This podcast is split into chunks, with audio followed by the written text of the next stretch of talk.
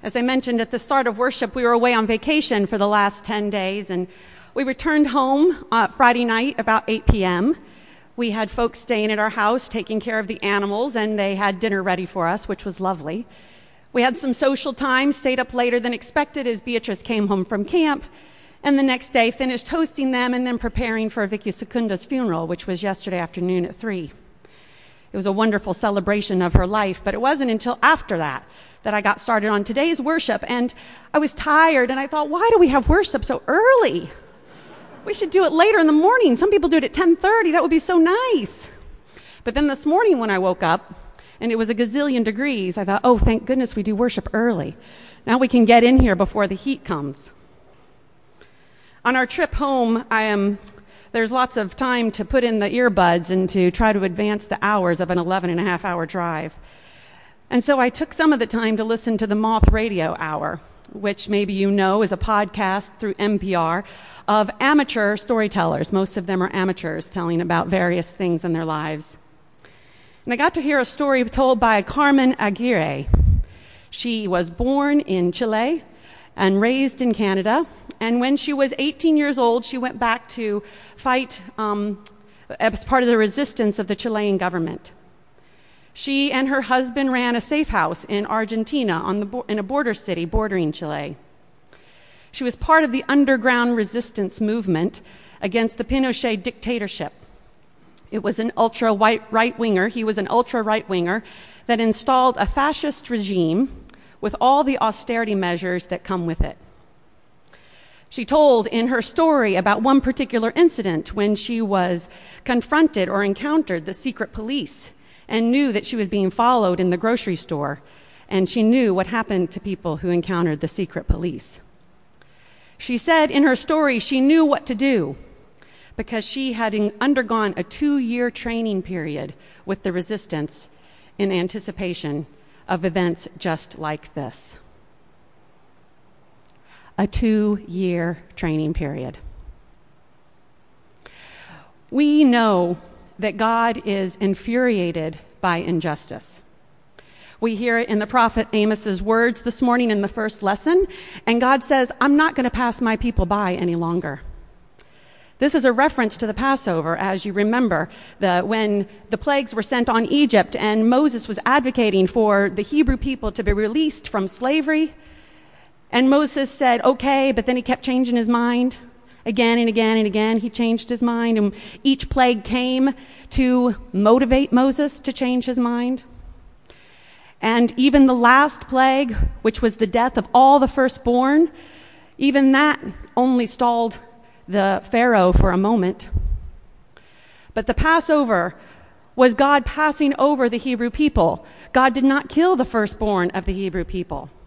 He had them paint blood on their doorposts, Moses informed them to do this so that when the Spirit of God moved through to liberate his people from slavery, he would not destroy the firstborn in those homes. Well, the prophet speaks for God reminding the people of the covenant God has made with them, which is what a prophet does. And we hear in the reading this morning from Amos that God is fed up. He's not going to pass them by any longer.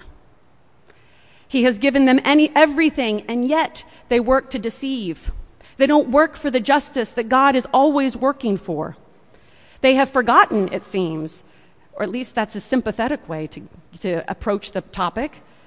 Perhaps they've forgotten what God has done for them, and God is angry that they have forgotten. How easy it is for us to forget what God has done for us. How easy it is for us to not be motivated to be a part of God's work in the world by that very experience we ourselves have had. We too forget. And so this morning's gospel lesson is Jesus instructing his followers of how to be a part of the resistance. You might remember that Jesus came into the world and then declared himself as the Son of God, or people declared him of that, and he was helping them realize that the kingdom of God was coming near. But people weren't sure exactly what that means, remember? They said, Well, when you come into your kingdom, can we sit at your right hand and your left? And Jesus says, Whoa, whoa, whoa. I think you're getting a little confused here. When Jesus talks about what's going to happen to him at the end, Peter won't have it that Jesus will be crucified. That's not how this is supposed to go down. So, if we can um, make ourselves aware of that circumstance in which Jesus is teaching, we have a different perspective of this priority that Jesus places at his disciples sitting at his feet. He needs to school them on what it means to be a part of his kingdom. He needs them to take instruction because what he is trying to do is different than what they expect. And he's not going to be able to shape their understanding unless they are present with him, in dialogue with him. He needs them to ask their questions. They see him as a rabbi, they want to be taught, but they have this framework in their head of everything he says, and so they keep interpreting Jesus' words and instructions in their own framework. And Jesus is trying to help open up that framework He's coming to bring a new kingdom that saves all of creation.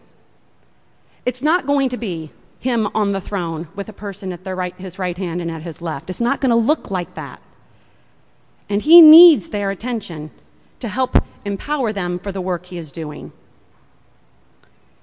And so he says to Martha, Mary has chosen the better way. We see in this gospel reading a little part of the dialogue, which happens throughout Scripture, actually. Um, sometimes you'll hear um, several answers in a row, if you will. And if you see in your gospel lesson this morning, Martha says to Jesus, Do you not care that I'm doing all of this work? Well, then, you know Jesus' answer by her next phrase. Jesus says, Yes, I do care. So she says, Well, then, tell her to help me.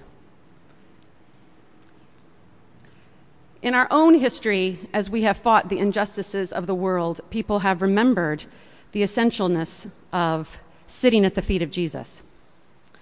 I'm reminded of the civil rights movement just 40, 50 years ago. I guess it's 50 some years ago now.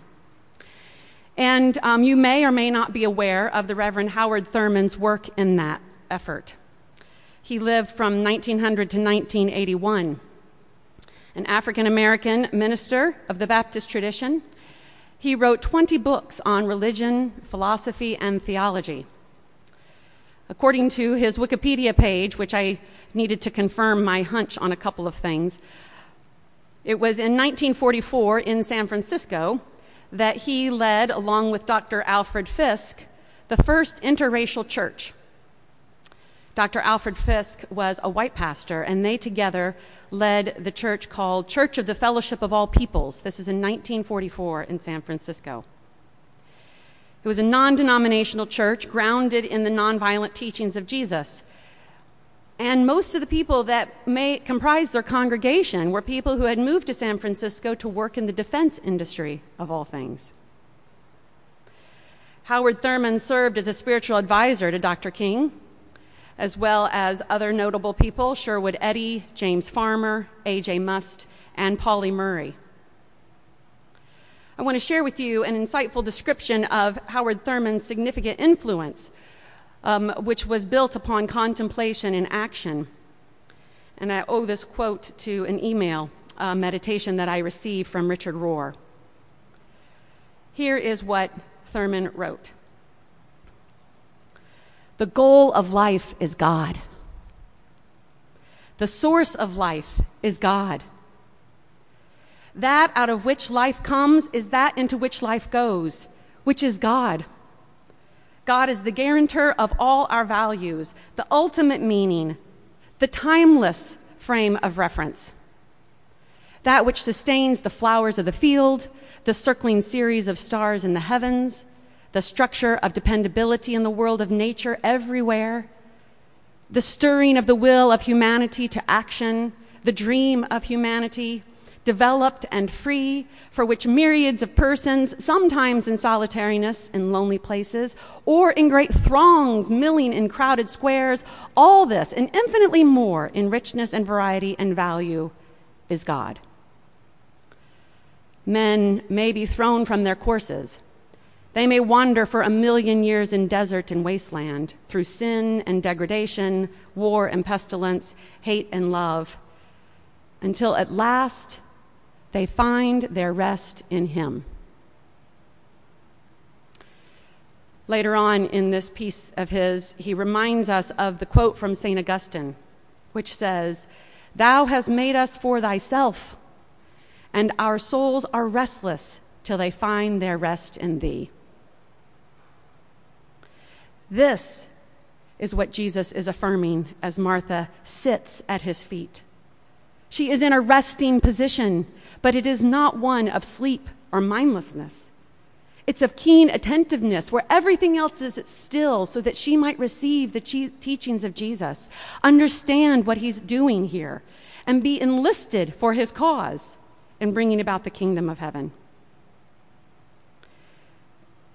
As I mentioned, Howard Thurman was a spiritual mentor to Dr. King. And I recalled and also found on the World Wide Web. It's very helpful, you know, when you can you don't have it all on your library.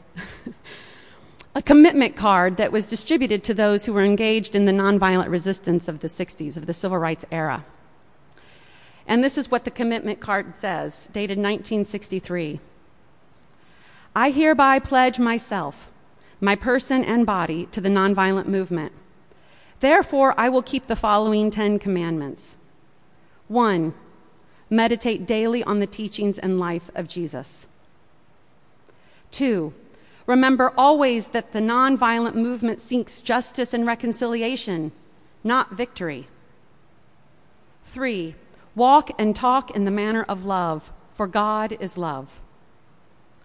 Four, Pray daily to be used by God in order that all people might be free. Five, sacrifice personal wishes in order that all people might be free. Six, observe with both friend and foe the ordinary rules of courtesy. Seven, seek to perform regular service for others and for the world. Eight, refrain from the violence of fist, tongue, or heart. Nine, strive to be good spiritual and uh, be in good spiritual and bodily health. And 10, follow the directions of the movement and of the captain on a demonstration. This was the commitment card. The first one is to meditate daily on the teachings and life of Jesus. When I think about the significance of such a card in one's pocket to touch and remember, or to pause for a second and review again so that it reminds the person of what they're a part of and how to do so effectively. That's when I remember the need for us to be more like Mary. We joke that we're like Martha, but it's really not funny. We need to confess that we're like Mary. And by confess, I mean it's something we might be afraid to mention. I have to confess. I have to confess. I spend a few minutes every day at the feet of Jesus. I have to confess. I try to be a student of what Jesus taught in the Gospels, and I do it by making time to learn from him. God will not tolerate injustice. I can't change that truth. But God does give us the means to live into the people we are created to be. And that requires us to be students, resting at the feet of God, attentive, mindful of the teachings of Jesus, so that throughout our day, whatever we face, we might be agents of his kingdom. Amen.